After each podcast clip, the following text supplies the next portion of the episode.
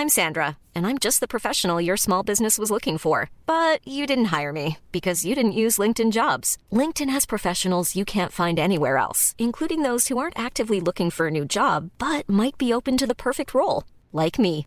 In a given month, over 70% of LinkedIn users don't visit other leading job sites. So if you're not looking on LinkedIn, you'll miss out on great candidates like Sandra. Start hiring professionals like a professional. Post your free job on linkedin.com/people today. Hey there, it's Michele Norris. I'm host of a podcast called Your Mama's Kitchen. When I travel, I'm usually looking for a way to find a taste of home when I'm not at home. And one of the things I love to do when I am at home is entertain. And Airbnb allows me to do that. When I was in California recently, I rented a house that had a great kitchen. And when we were sitting around the table, we we're all thinking, we're in someone else's house. Someone could be in all of our homes as well. If you have a home, but you're not always at home, you have an Airbnb. Your home might be worth more than you think. Find out how much at airbnb.com/slash host.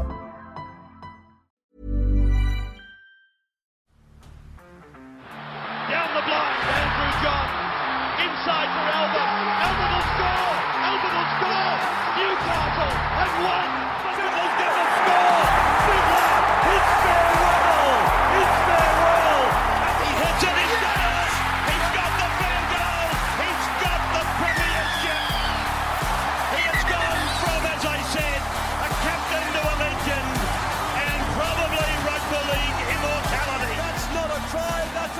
G'day, guys. Welcome back to the Rugby League Guru podcast. The first trial of the preseason championship, or whatever the fuck it's called, has just finished up. Uh, we've got the Canterbury Bulldogs winning this one. What was the score? 24 points to 12. Don't really care about the score, to be perfectly honest with you. It was more about performances uh, and individual performances in this game. But the Canterbury Bulldogs winning that one 24 points to 12. Uh, the Melbourne Storm led at half time by some form of fucking miracle. Uh, did themselves no favours whatsoever in the first half. Uh, I think they had 37% possession, which is just ridiculous for a Melbourne Storm outfit. Uh, they managed to score off a scrum play just on halftime to put themselves in front.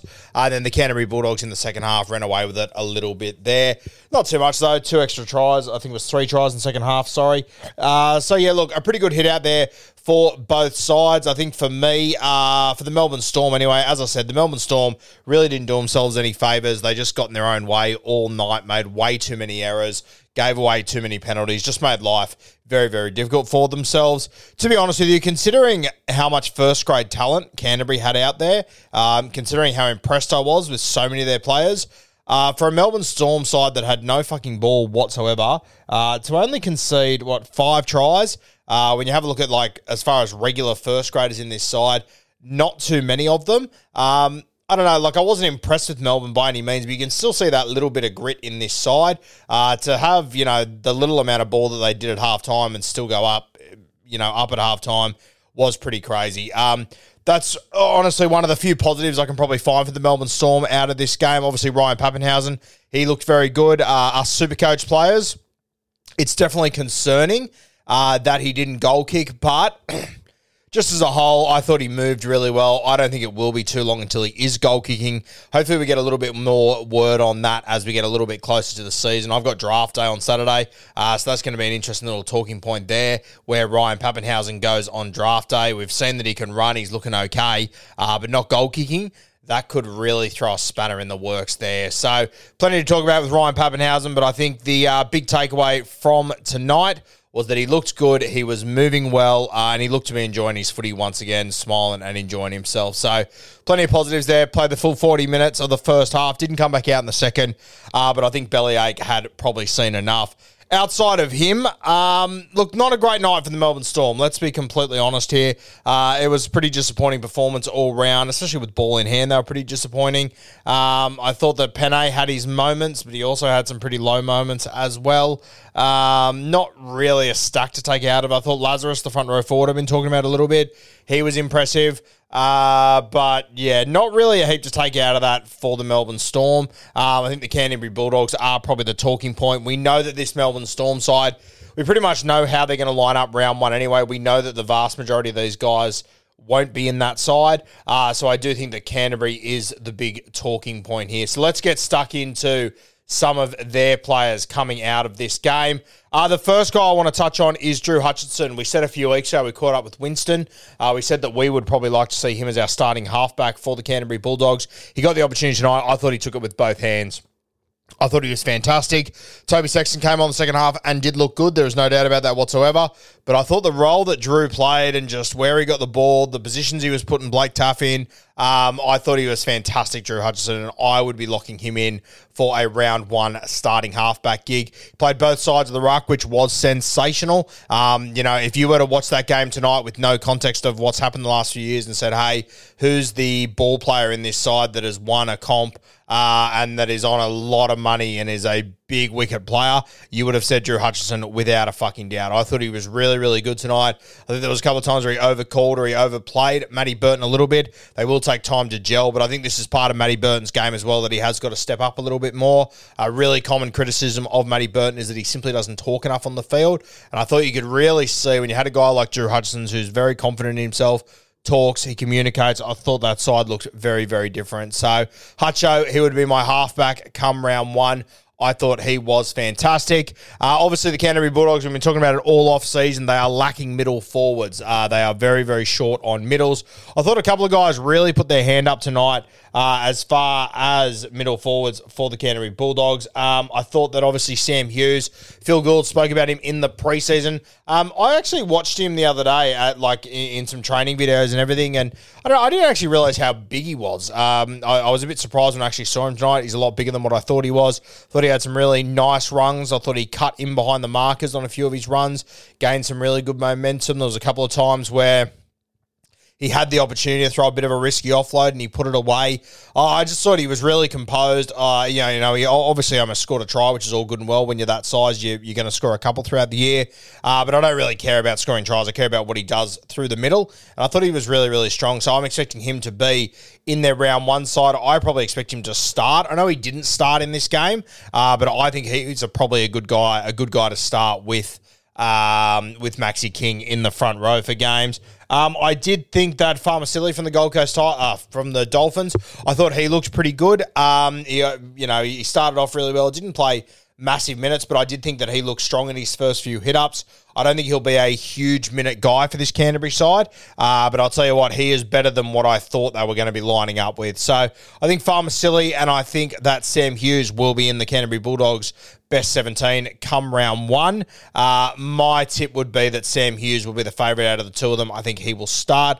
I think Farmer Silly will play a little bit of a lesser role, but um, you know, with the amount of uh, out, you know, with the amount of middle forwards that they're missing in this side, uh, both are going to be very, very important. But good to see some guys stand up. Um, I thought the back rower on the right edge. I'm just going to grab his name up. I thought he was very, very good. Uh, played a role in their first try. Really good hit up, quick play the ball, sort of stuff you want. His last name was uh, I believe it is. Apologies if I pronounce that wrong, guys.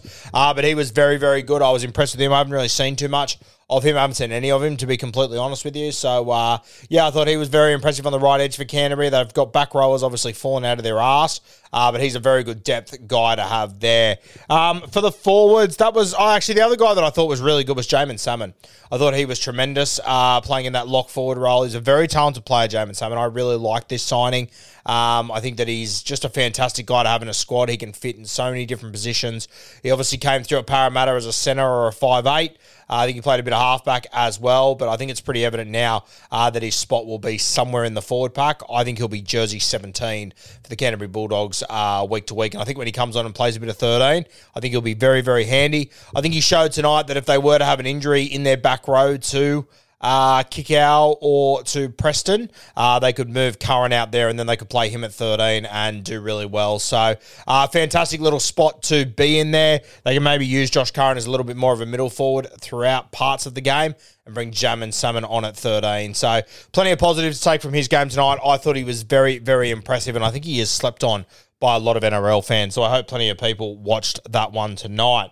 Um, okay, so outside of that for the forward pack, I thought Reed Mahoney got through a heap of work uh, late on the first try, which was a nice one there. Outside of that, that's probably all I have to take away from the forward pack. Let's get stuck into the back line. We already mentioned Drew Hutchison. I thought he was fantastic. He would be my halfback for round one. Other guys that stood out to me, Jeral Skelton.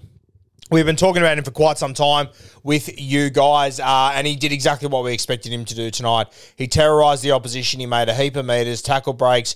He was just an absolute fucking handful. Scored a try. He was very good. Uh, I think he had two errors tonight. That's just the one thing he has got to sort out. Uh, I think two of his runs he generated penalties though, so there's so much upside in Jeral Skelton. It's not even funny. He does just need to clean up those couple of errors in his game because if he gets that those out of his game, um, there is honestly no reason why he shouldn't be a starter in this side. They're obviously pretty stacked when it comes to the outside backs, uh, but Skelton is definitely uh, a first grade outside back, in my opinion. And I think when he does get an opportunity, he'll be very good. Um, for me, you know, Greg Marzhew is a guy that's really burst on the scene recently. I actually think right now Skelton's probably more reliable than what Greg Marzhew was three odd years ago when I wanted him to play first grade as well. So uh, plenty of potential there. I'm sure we'll see him at some point. And when he does get an opportunity, I think he's going to do bloody well. Uh, the young fella, Eli Clark, who played right centre for the Canterbury Bulldogs, haven't really seen a stack of him before. Did a couple of really nice things in this game. He was very impressive. Uh, but Bronson Xerri, he was the star of the show. Uh, I saw a few uh, content creators uh, just before half time. Um, you know, sort of bagging uh, him a little bit. Sorry, just after half time in like their halftime um, recaps and whatnot. And I understand that Bronson's done the wrong thing in the past. I get that, uh, but I feel like some people were judging him tonight, uh, not based off his performances, but based off their thoughts on him or history or whatever. Um, I thought he was fantastic. I literally posted that tweet. Uh, he set up a try five seconds later, scored another one just after that. So Bronson Xerri, I thought he was fantastic. He in the first fifty minutes ran for 110 metres. Didn't really get a stack of opportunities either. Um, obviously, Matt Burton, he ran the ball quite a bit, but I thought every time Bronson had the ball, he looked strong. I thought he defended well. Um, he really did tick all the boxes that I sort of wanted him to tick tonight. Probably more than I wanted him to tick, to be honest with you. I think that uh, uh, he's probably not going to be at his best, absolute best, until midway through the season because, give you the hot tip, NRL's fucking hard. Uh, but my God, he looked good in the first hit out tonight. Keen to see how he goes in their trial next week as well. Uh, not sure if he gets around one spot. It sounds like Stephen Crichton's going to play centre, so maybe there'll be too many setters to fit him in, but I would love to see him get a bait somewhere in this team. And if he's not, my God, he's going to do some serious damage in reserve grade. So shout out to Bronson. Uh, very good gear seeing him back. Blake Wilson put a nice move on the young fella. Keagan Russell Smith, I felt very sorry for him. Uh, a kid who is very talented, kicked the uh, sideline conversion for the Penrith Panthers in the SG Ball grand final two years ago. Uh, just got absolutely stood up in that moment. The difference between, you know, not, not, not even like he, he's not even a reserve grader, uh, Keagan Russell Smith. He's sort of like a Jersey Flegg sort of guy. So uh, it does get really, really tough when you go up against, you know, first graders, which Blake Wilson is now. I thought he was pretty good in this game. Uh, the fullback, Blake Taaffe. I said a few weeks ago when I sat down with Winston, I'm not convinced on Blake Taaffe as a fullback. I think there are better options at the club, like Stephen Crichton. I also think Connor Tracey could be a better option. Um, and I always think Blake Taaffe, the eye test, he always looks fantastic. He's always putting himself in the right spot. But just his execution, it just doesn't do it for me. Um, and I think we saw that tonight, to be completely honest with you. You saw Ryan Papenhuyzen at fullback get one half decent opportunity, and he absolutely iced it, a perfect cutout ball to his winger. Um, I saw Drew Hutchison put Blake Taaffe in really good space uh, on a number of occasions, and he just doesn't really do that much with it. This is my big concern with Blake Taaffe. I, I don't think he is the best option for fullback. I think the Blake Taaffe always looks very impressive, but he just doesn't quite get the results for me. Um, I'd be going in a different direction. I think Connor Tracey would be my round one fullback if it wasn't Stephen Crichton. I understand Canterbury wanting to play Stephen Crichton at fullback. Uh, I get, uh, sorry, at centre. I get that. I understand it. If you're going to do that, I'd have Connor Tracey as my fullback over Blake Taaffe. Maybe a little bit of a hot take. Uh, but I just, yeah, I don't know. I just, I, I don't know how much more his team could have done for him tonight. I don't know how many, uh, how much more ball dominant the Canterbury Bulldogs could have been in the early spots and putting him in the right areas. Uh, and still just didn't tick those boxes, which is was my big fear uh, with Blake Taaffe coming into this game. Um, those are sort of the starters and my thoughts on all those guys. The guys that came off the bench for the Canterbury Bulldogs. Obviously, Sam Hughes, we mentioned him. He was tremendous. Liam Knight had a night to forget. That was a pretty disappointing little hit out from Liam Knight. Uh, had an early mistake, tried to push an offload with his next one, just uncalled for. Pretty disappointing by Liam Knight. I think he would have gone close to uh, playing himself out of a first grade spot tonight, realistically. I think that definitely uh, Hughes and uh, the other front row forward, Farmacelli have definitely jumped him on the pecking order Uh, Toby Sexton came on, had a good little hit out. He was good. Jordan Samrani, uh, the centre who came off the bench, I thought he was strong. Uh, but the guys stood out for me. Bailey Hayward. Um, I've posted him about a few times. I posted about him a few times tonight. Oh, fuck, I was impressed with him. Um, you, if you go back and have a look at my halftime uh, thoughts, I, I added a sentence in it that just said, uh, "This Hayward, he's got a really good footy IQ," and you could just tell by his first three or four touches in the first half when he jumped in at 13. Just his timing and when to release the ball and his soft hands and just the line that he was running. You could just see that he knew what he was meant to be doing. He's got a high footy IQ. Came into the second half, played a bit of hooker, played a bit of 13. Um, I thought he was fantastic. He really, really impressed me tonight. Uh, I said on my Instagram story, if I was the Dragons, I'd be looking into his contract because to me, he looks more first grade ready than a number of guys that seem to be in first grade every fucking week as ball players. So Bailey Howard, he's one that I Hayward, I'm going to be keeping a really close eye on him. I think he's got a serious, serious future. So keep an eye on him.